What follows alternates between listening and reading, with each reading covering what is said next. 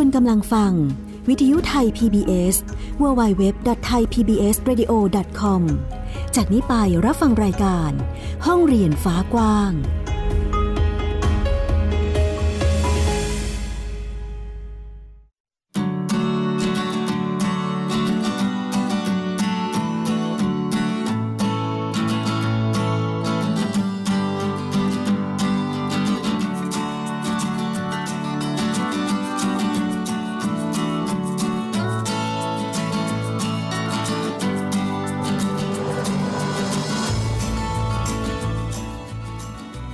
ดีค่ะ คุณผู้ฟัง ต้อนรับคุณผู้ฟังทุกท่านค่ะ เข้าสู่รายการห้องเรียนฟ้ากว้างนะคะ เจอกันเป็นประจำจันทร์ถึงศุกร์กับวิทยุไทย PBS www.thaipbsradio.com อยู่กับดิฉันอัยดาสนศรีค่ะ เรียกได้ว่าวันนี้นะคะเจอกันบ่อยมากเลยค่ะคุณผู้ฟังก็มีหลายรายการเลยทีเดียวนะคะ ที่นำเอาข่าวสารสาระมาเล่าให้ได้ฟังกัน ซึ่งแน่นอนห้องเรียนฟ้ากว้างค่ะ ก็อย่างที่ทุกครั้งนะคะ ใครที่ได้รับฟังก็จะเห็นได้ว่าเราเอาประเด็นเรื่องของการศึกษามาพูดคุยให้ได้ติดตามรับฟังกันนะคะ ซึ่งวันนี้ก็เหมือนกันค่ะ คุณผู้ฟังเราจะมาติดตามกันต่อกับสถานการณ์ฝุ่นกับเด็กๆนะคะซึ่งก็มีการเปิด เรียนกันไปหลายโรงเรียนแล้วนะคะสำหรับสัปดาห์นี้ รวมไปถึงการแก้ไขปัญหาระเบียบการรับแปะเจียด้วยเหมือนกันนะคะ ส่วนช่องทางการรับฟังก็หลากหลายช่องทาง มีที่แอปพลิเคชันด้วยกับไทย PBS Radio ดาวน์โหลดได้แล้วทั้ง iOS แล้วก็ Android ค่ะ ข่าวสารต่างๆ พร้อมแล้วไปรับฟังกันค่ะ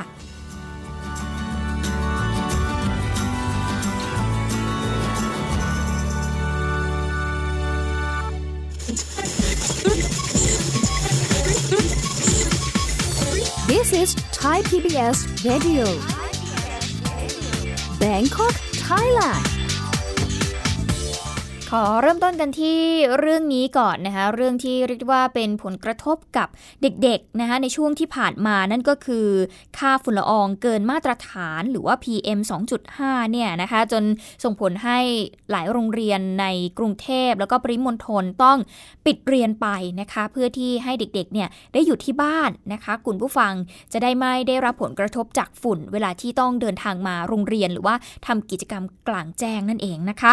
ซึ่งสัปดาห์นี้ก็ถือว่าเป็นสัปดาห์ที่หลาย ๆ โรงเรียนก็เปิดเรียนเป็นปกติแล้วนะคะคุณผู้ฟังจากการที่มีการตรวจสอบสภาพอากาศนะคะจากแอปพลิเคชัน Air for Thai เนี่ยนะคะก็เห็นได้ว่ากรุงเทพมหานครและปริมณฑลมีสภาพอากาศที่ค่อนข้างดีเลยทีเดียวเรียกว่าดีนะคะก็อยู่ใน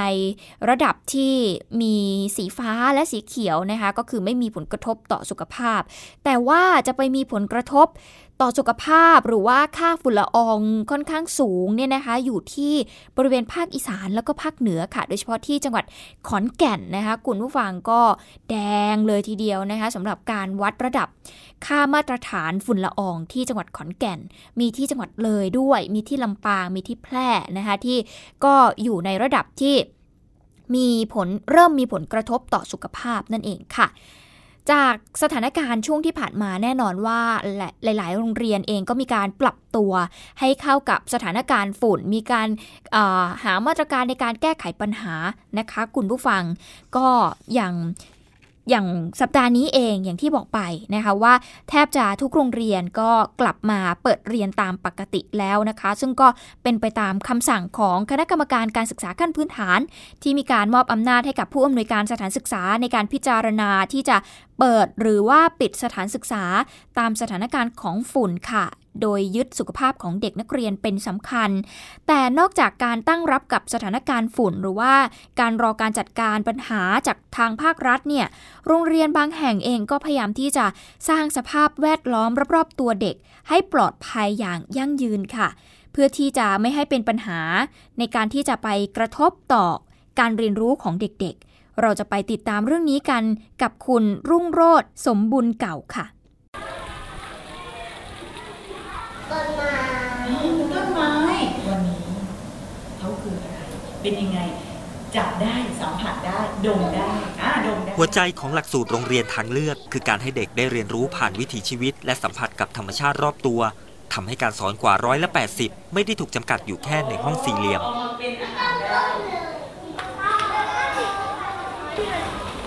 แต่เมื่อมลพิษทางอากาศจากฝุ่นละออง PM 2.5 มีมากในหลายพื้นที่ ทำให้โรงเรียนทอสีย่านสุขุมวิทต้องปรับเปลี่ยนกิจกรรมทุกอย่างตามความเหมาะสม เพื่อไม่ให้กระทบต่อการเรียน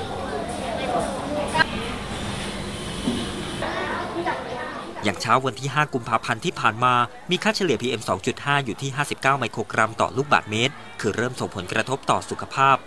เด็กๆ ทุกคนรู้ดีว่าจะต้องสวมหน้ากากอนามัย และอยู่ภายนอกอาคารได้ไม่เกิน 30 นาที ส่วนเด็กที่อยู่ในกลุ่มเสี่ยงเช่นภูมิแพ้ ต้องอยู่เฉพาะภายในอาคารเท่านั้น พื่อให้เด็กๆทำกิจกรรมได้อย่างปลอดภัยแล้วก็เหมาะสมนะครับ ที่นี่ก็เลยมีการปรับเกณฑ์ค่ามาตรฐานนั้น อาจจะต่ำกว่ากรมควบคุมมลพิษครับแต่ว่ามีการอ้างอิงเกณฑ์ในงานวิจัยของต่างประเทศครับเด็กๆทุกคนก็จะรู้ว่าจะต้องมีการเตรียมตัวเตรียมพร้อมยังไงในการที่จะออกไปเล่นข้างนอก อย่างวันนี้ธงสีส้มธงสีส้มต้องทำยังไงครับต้องใส่ผ้าปิดปากแล้วก็แล้วก็อยู่ข้างนอกไม่เกิน 30 นาทีครับ ถ้าเกิน 30 นาทีแล้วจะเป็นยังไงครับ จะไม่สบายครับ ไม่สบายแล้วมีสีอะไรอีก มีสีแดงครับ แล้วก็สีม่วงครับ แล้วก็มีสีเหลือง แล้วก็มีสีเขียวครับ โอ้สีม่วงเลยเหรอสีม่วงทำอะไร สีม่วงต้องหยุดเลย แล้วก็ปิดปิดประตูบ้านให้สนิทแล้วก็ล็อกด้วย ล็อกเลย ทักษะเหล่านี้เกิดขึ้นจากความพยายามของครูและผู้ปกครอง ที่ต้องการสร้างสิ่งแวดล้อมให้ปลอดภัย สนับสนุนอุปกรณ์และองค์ความรู้ เพื่อให้เด็กๆ สามารถดูแลตนเองได้ ไม่ว่าจะอยู่ที่โรงเรียนหรือที่บ้าน เราเน้นในเรื่องของการใช้ชีวิตประจำวันมากกว่าว่าเราควรจะอยู่ยังไงกับเหตุการณ์เนี้ยคือเราไม่สามารถหนีเหตุการณ์เนี้ยไปได้ตลอดอยู่แล้ว เราเพราะฉะนั้นเราต้องเริ่มจากการป้องกันตัวเองก่อนในเรื่องเบื้องต้นว่า ถ้าเราจะออกจากบ้านเราจะต้องมีอะไรบ้าง แล้วเราถ้าเราต้องสังเกตธงหรือว่าสังเกตข่าวที่ เขาบอกมาว่าตอนเนี้ยช่วงนี้อากาศเป็นอย่างไรนะคะอาจเป็นสิ่งที่ยากเกินไปครับ หากจะให้เด็กวัย3ขวบเศษต้องมารับรู้ถึงพิษภัยของ PM 2.5 โดยเฉพาะแหล่งที่มาของมลพิษ หรือการแก้ปัญหาเชิงนโยบาย เมื่อกี้เขาเขาสามารถทำอะไรได้นะ ที่เราบดัอบกฝุ่นละอองดับฝุ่นละอองเอ่อช่วยดับดับฝุ่นใช่ไหมคะ ช่วยฟอกอากาศให้ดีขึ้น การปลูกต้นไม้ที่ช่วยดักจับฝุ่น จึงเป็นอีกบทเรียนหนึ่งที่โรงเรียนพยายามปลูกฝังให้พวกเขา เติบโตขึ้นไปเป็นเมล็ดพันธุ์ที่รับผิดชอบต่อสังคม ทั้งอากาศที่หายใจ อาหาร และสิ่งแวดล้อมรอบตัว แต่สำหรับอีกหลาย ๆ โรงเรียนที่ยังขาดอุปกรณ์และองค์ความรู้ เพื่อจัดการเรียนการสอนในสภาพแวดล้อมที่ปลอดภัย พวกเขายังต้องการแผนรับมือมลพิษที่เกิดขึ้นทุกปี หากเรายังไม่มีมาตรการหรือนโยบายในการแก้ปัญหานี้อย่างจริงจัง โดยเฉพาะการแก้ปัญหาที่ต้นทางเพื่อควบคุมการปล่อย PM 2.5 รุ่งโรจน์สมบูรเก่า ไทย PBS รายงาน นี่ก็คือโรงเรียนที่พยายามที่จะสร้างสภาพแวดล้อมนะคะ คุณผู้ฟังให้กับเด็กๆ ให้มีความปลอดภัยอย่างยั่งยืน ไม่กระทบต่อการเรียนรู้ของเด็กๆ ไม่เสียเวลาในการเรียนด้วยนั่นเองนะคะ ซึ่งที่กรุงเทพมหานครเองค่ะ คุณผู้ฟังก็มีการติดตั้งสปริงเกอร์พ่นละอองน้ำในโรงเรียนหลาย ๆ โรงเรียนค่ะ ในสังกัดทั้ง 437 แห่งนะคะ เพื่อที่จะช่วยแก้ไขปัญหาฝุ่นละอองนั่นเอง โดยพลตำรวจเอกอัศวินขวัญเมือง ผู้ว่าราชการกรุงเทพมหานครเองก็เปิดเผยค่ะว่า ตอนนี้กรุงเทพมหานครได้มีการติดตั้งสปริงเกอร์พ่นละอองน้ำเพื่อดักจับฝุ่นละอองในอากาศแล้วนะคะกว่า200 แห่งด้วยกัน ก็จะเน้นไปที่โรงเรียนที่ตั้งอยู่บริเวณถนนพระรามสองจอมทอง บางขุนเทียน บางบอน แล้วก็ธนบุรีค่ะ นอกจากนี้ก็จะทยอยติดตั้งให้ครบทั้งหมด 437 แห่งด้วยกัน เพื่อ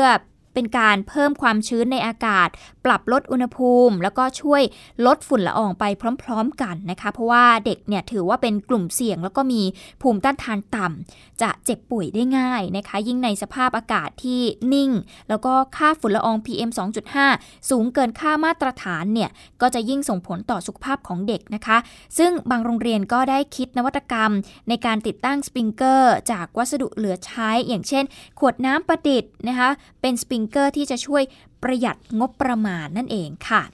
สำหรับการเปิดปิดสปริงเกอร์ก็จะเป็นเวลานะคะเพื่อไม่ให้ละอองน้ำเนี่ยส่งผลกระทบต่อเด็ก แล้วก็ต้องประเมินจากความชื้นสัมพันธ์ที่เหมาะสมกับการอยู่อาศัยของคนด้วย ก็ควรที่จะอยู่ในช่วงเอ่อร้อยละ 40-60นะคะถ้าหากความชื้นสัมพันธ์เนี่ย มากกว่าร้อยละ 65 ก็จะเปิดละอองน้ำในอากาศ เพื่อให้เกิดความเย็นแล้วก็ความชุ่มชื้นขึ้นนะคะคุณผู้ฟังอุณหภูมิก็จะลดตามลงมาด้วยนั่นเองนะคะ ก็ถือเป็นอีกหนึ่งมาตรการที่ทางกรุงเทพมหานครนะคะพยายามที่จะลดปัญหาฝุ่นละอองในอากาศนะคะเพื่อช่วยเด็กๆด้วยก็จะมีการติดตั้งสวิงเกอร์ในหลาย ๆ โรงเรียนนั่นเองค่ะ คาดว่า ฝุ่น PM 2.5 ณ ตอนนี้นะคะเชื่อว่าชาวกรุงเทพมหานครใครที่ติดตามนะคะข้อมูลจากทางกรมควบคุมมลพิษเอ่ยหรือว่าจากทางกรมอุตุนิยมวิทยานะคะคุณผู้ฟังก็จะเห็นได้ว่า ตอนนี้สภาพอากาศนะคะหรือว่าค่าฝุ่นละอองที่มันเกินมาตรฐานเนี่ยอยู่ในระดับที่ดีนะคะอากาศดีนั่นเอง แต่คาดว่า ฝุ่น PM 2.5 เนี่ยจะมีการสะสมตัวอีกครั้งก็คือช่วงสัปดาห์หน้านะคะคุณผู้ฟัง 13 ถึง 15 กุมภาพันธ์นี้ค่ะ เพราะว่าเป็นช่วงที่ทางกรมอุตุนิยมวิทยามีการคาดการเอาไว้นะคะว่าจะเป็นช่วงที่อากาศเนี่ยจะอ่อนกำลังลง การที่อากาศเย็นอ่อนกำลังลงเนี่ยนะคะ นอกจากจะทำให้อุณหภูมิต่ำสุดเพิ่มสูงขึ้น ยังทำให้ลมพัด เบาตามลงไปด้วย โดยลมในช่วงนั้นนะคะ อาจจะนิ่งในบางช่วง ซึ่งทำให้ฝุ่นเนี่ยจะสะสมได้ แต่อาจจะมีลมใต้เนี่ยพัดเข้ามาเอาฝุ่นออกไปได้บ้างนะคะ คาดว่าในช่วงกลางเดือนนี้เป็นต้นไปสถานการณ์ก็น่าจะดีขึ้น เพราะว่าเข้าสู่ฤดูร้อนนั่นเองค่ะ ดังนั้นเตรียมรับมือกับค่าฝุ่นละออง PM 2.5 อีกรอบในสัปดาห์หน้านะคะคุณผู้ฟัง ก็เตือนกันไว้ด้วยนะคะ มาต่อกันที่เรื่องต่อไปค่ะ คุณผู้ฟังทางสพทอเองมีการขานรับมาตรการป้องกันการทุจริตของปปช เรื่องการเรียกรับทรัพย์สินหรือประโยชน์ตอบแทน เพื่อโอกาสในการเข้าเรียนในสถานศึกษาหรือว่าแปะเจียนั่นเอง และเตรียมที่จะเสนอที่ประชุมคณะกรรมการการศึกษาขั้นพื้นฐาน พิจารณาปรับปรุงประกาศรับนักเรียนใหม่วันที่ 8 กุมภาพันธ์นี้ค่ะ นายบุญรักยอดเพชรเลขาธิการคณะกรรมการการศึกษาขั้นพื้นฐาน ได้บอกเอาไว้นะคะว่าได้มอบหมายให้สำนักงงานนโยบาย และแผนจัดทำรายละเอียด มาตรการป้องกันการทุจริตในการเรียกรับทรัพย์สิน หรือประโยชน์ตอบแทน เพื่อโอกาสในการเข้าเรียนในสถานศึกษา หลังคณะรัฐมนตรีเห็นชอบตามข้อเสนอแนะของคณะกรรมการป้องกันและปราบปรามการทุจริตแห่งชาติ จึงได้มีการเตรียมเสนอที่ประชุมคณะกรรมการการศึกษาขั้นพื้นฐาน พิจารณาปรับปรุงประกาศ สพท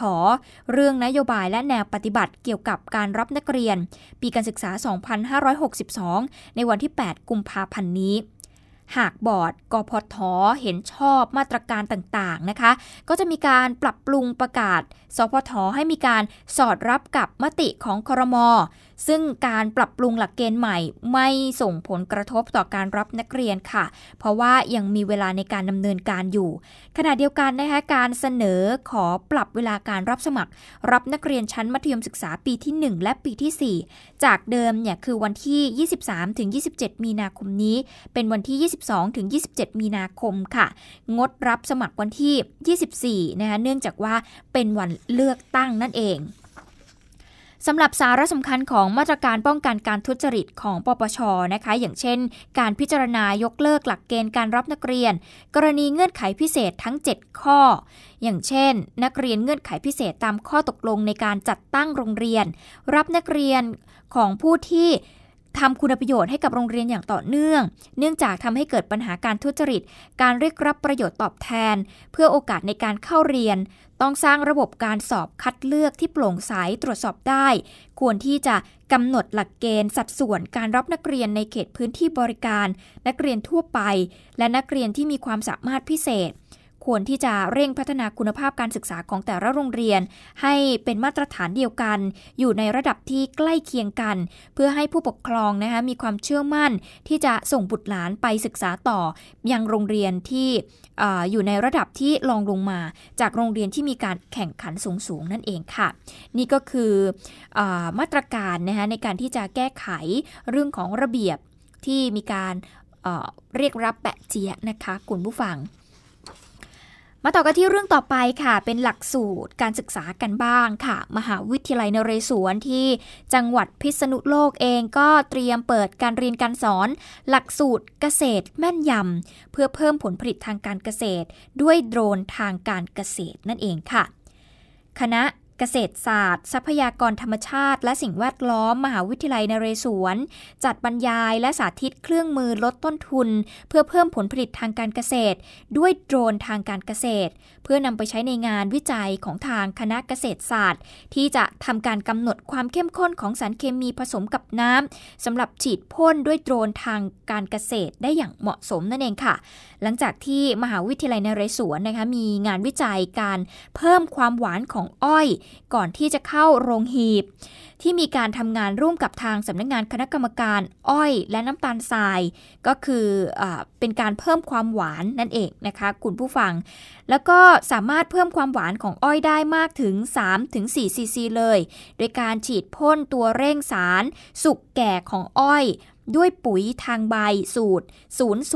0060 และด้วยความหวานที่เพิ่มมากขึ้นทุก 1 CCS จะได้ราคาอ้อยมากขึ้นนะคะ CCS ละ 50 บาทเลยทีเดียว ก็ถือว่าเป็นงานวิจัยที่ช่วยเพิ่มมูลค่าการผลิตนะคะ คุณผู้ฟัง ซึ่งสารเคมีที่ใช้ในการเกษตรก็ยังมีอีกหลายตัวเลยทีเดียว จึงมีความจำเป็นที่จะต้องศึกษาความเหมาะสมในการผสมสัดส่วน ผู้ช่วยศาสตราจารย์ พีรศักดิ์ ฉายประสาทค่ะคณะบดีคณะเกษตรศาสตร์เองก็บอกว่าปัจจุบันแรงงานฉีดพ่นสารเคมีเนี่ย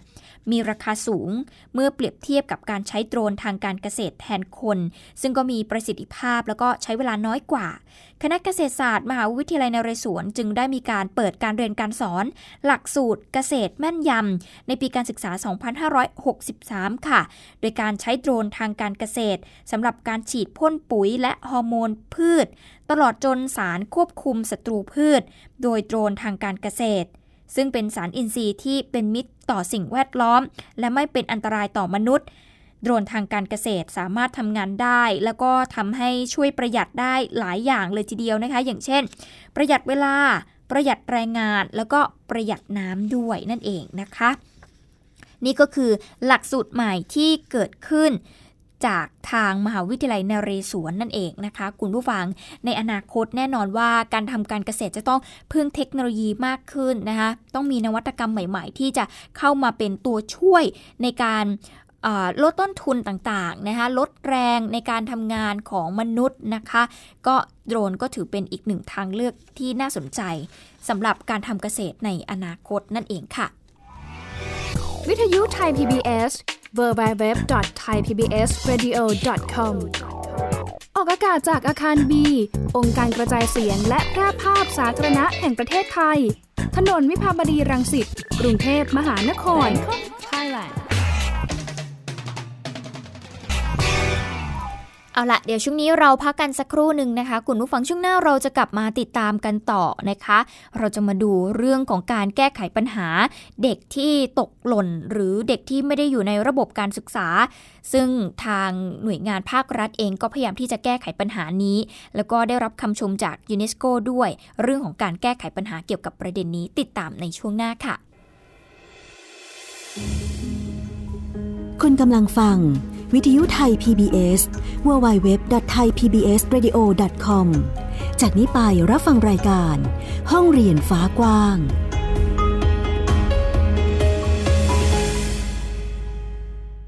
คุณรู้ไหม ความรู้ดีๆ ไม่ได้มีอยู่แค่ในหนังสือ ทีวีเหรอ YouTube เหรอ ไม่ใช่ นี่เลยไทย PBS Radio มิติใหม่ของการรับฟังข่าวจากไทย PBS Radio หลากหลายรายการ สาระความรู้หรือสีสันบันเทิง รับฟังง่ายๆ ทางออนไลน์ไทย PBS Radio com และทางแอปพลิเคชันไทย PBS Radio อืม มันเจ๋งอะ่ะ ดีกว่าที่คิดไว้ตั้งเยอะเลย มาฟังกันเถอะเพื่อนไทย PBS Radio ทุกวันจันทร์ถึงศุกร์5นาฬิกาถึง 19นาฬิกาไทย PBS Radio ข่าวสารสาระเพื่อสาธารณะและสังคม เบื้องหลังที่ไม่เป็นข่าว คนในครอบครัวกลายไปเป็นแพ้เนี่ยไม่ได้ทุกเฉพาะคนที่เป็นแพ้นะทั้งครอบครัวทุกไปด้วยเรียกว่าเป็นการบูลลี่นะฮะก็ทางออนไลน์นี่แหละตอนนี้คือมาสะท้อนความแรงของไฟเก็บมาเล่าให้คนฟัง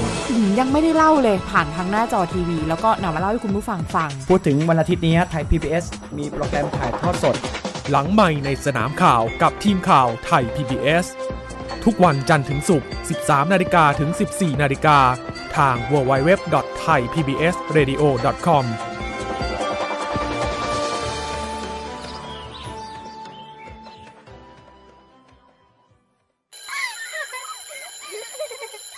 ยนเลิกแล้ว กลับบ้านพร้อมกับรายการ Kids Hours โดยวัญญาชยโย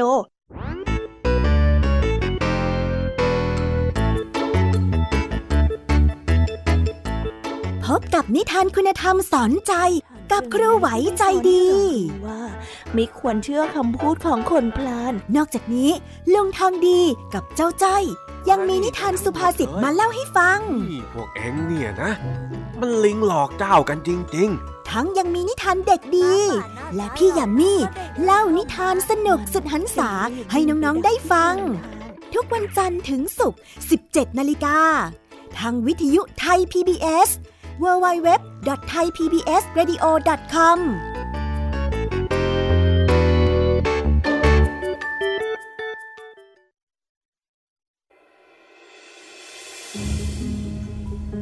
กำลังฟัง วิทยุไทย PBS www.thaipbsradio.com จากนี้ไปรับฟังรายการ ห้องเรียนฟ้ากว้าง กลับเข้าสู่ช่วงที่ 2 ค่ะ คุณผู้ฟังกับรายการห้องเรียนฟ้ากว้างนะคะ ช่วงที่ 2 นี้เราจะมาติดตามความคืบหน้าที่เรียกได้ว่าหน่วยงานภาครัฐนะคะอย่างกระทรวงศึกษาธิการเองนะคะ แล้วก็ คณะกรรมการการส่งเสริมการศึกษาเอกชนนะคะ แล้วก็มีทางสำนักงานคณะกรรมการส่งเสริมการศึกษานอกระบบ และการศึกษาตามอัธยาศัยนะคะเขาก็มีการ แก้ไขปัญหาเด็กที่ตกหล่นหรือว่าไม่ได้อยู่ในระบบการศึกษานั่นเองค่ะ ซึ่งทางโฆษกกระทรวงศึกษาธิการเองก็ได้มีการเปิดเผยนะคะว่า ทางยูเนสโกปลื้มประเทศไทยมากในการแก้ไขปัญหาเด็กตกหล่น ดึงเด็กเข้าสู่ระบบการศึกษาได้ดีเยี่ยมนะคะ แล้วก็พูดถึงอย่างกว้างขวางในเวทีอาเซียนเลยทีเดียวนะคะ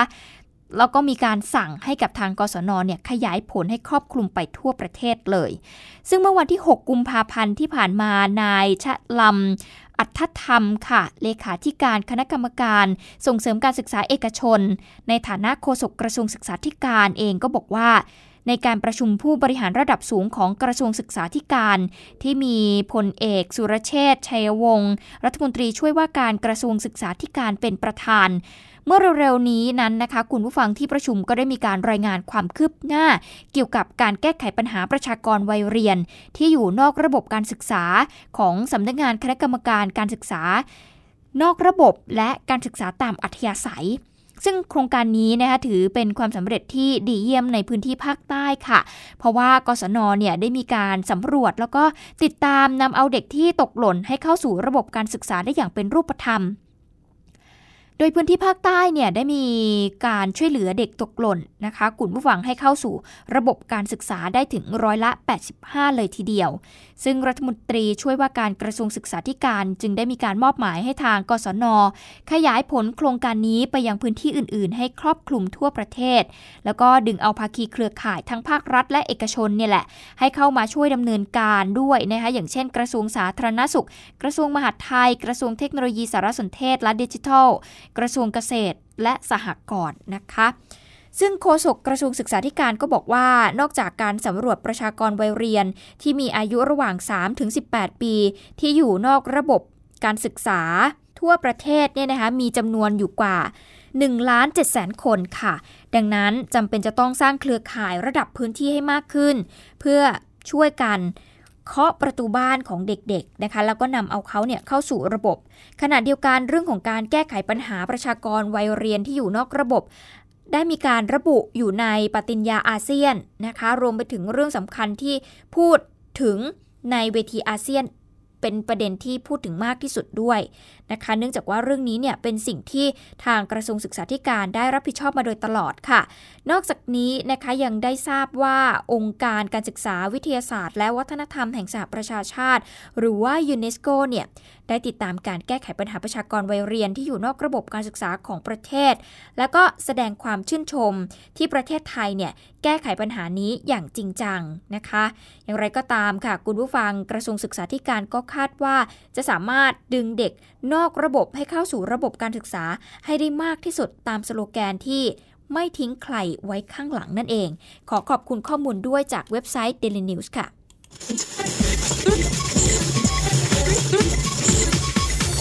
This is Thai PBS Radio Bangkok Thailand และนี่คือทั้งหมดนะคะ คุณผู้ฟังของห้องเรียนฟ้ากว้างนั่นเองค่ะ ก็นำมาเล่าแล้วก็พูดคุยให้คุณผู้ฟังได้ติดตามรับฟังกันนะคะ ใครที่อยากจะฟังรายการย้อนหลังของเราสามารถฟังได้ผ่านเว็บไซต์ www.thaipbsradio.com แอปพลิเคชัน Thai PBS Radio ค่ะ ติดตามข่าวสารสาระต่างๆ ได้ที่แฟนเพจ Facebook Thai PBS Radio เช่นเดียวกัน ชื่อเดียวหมดทุกอย่างเลยนะ คุณผู้ฟังทุกช่องทางจริงๆค่ะ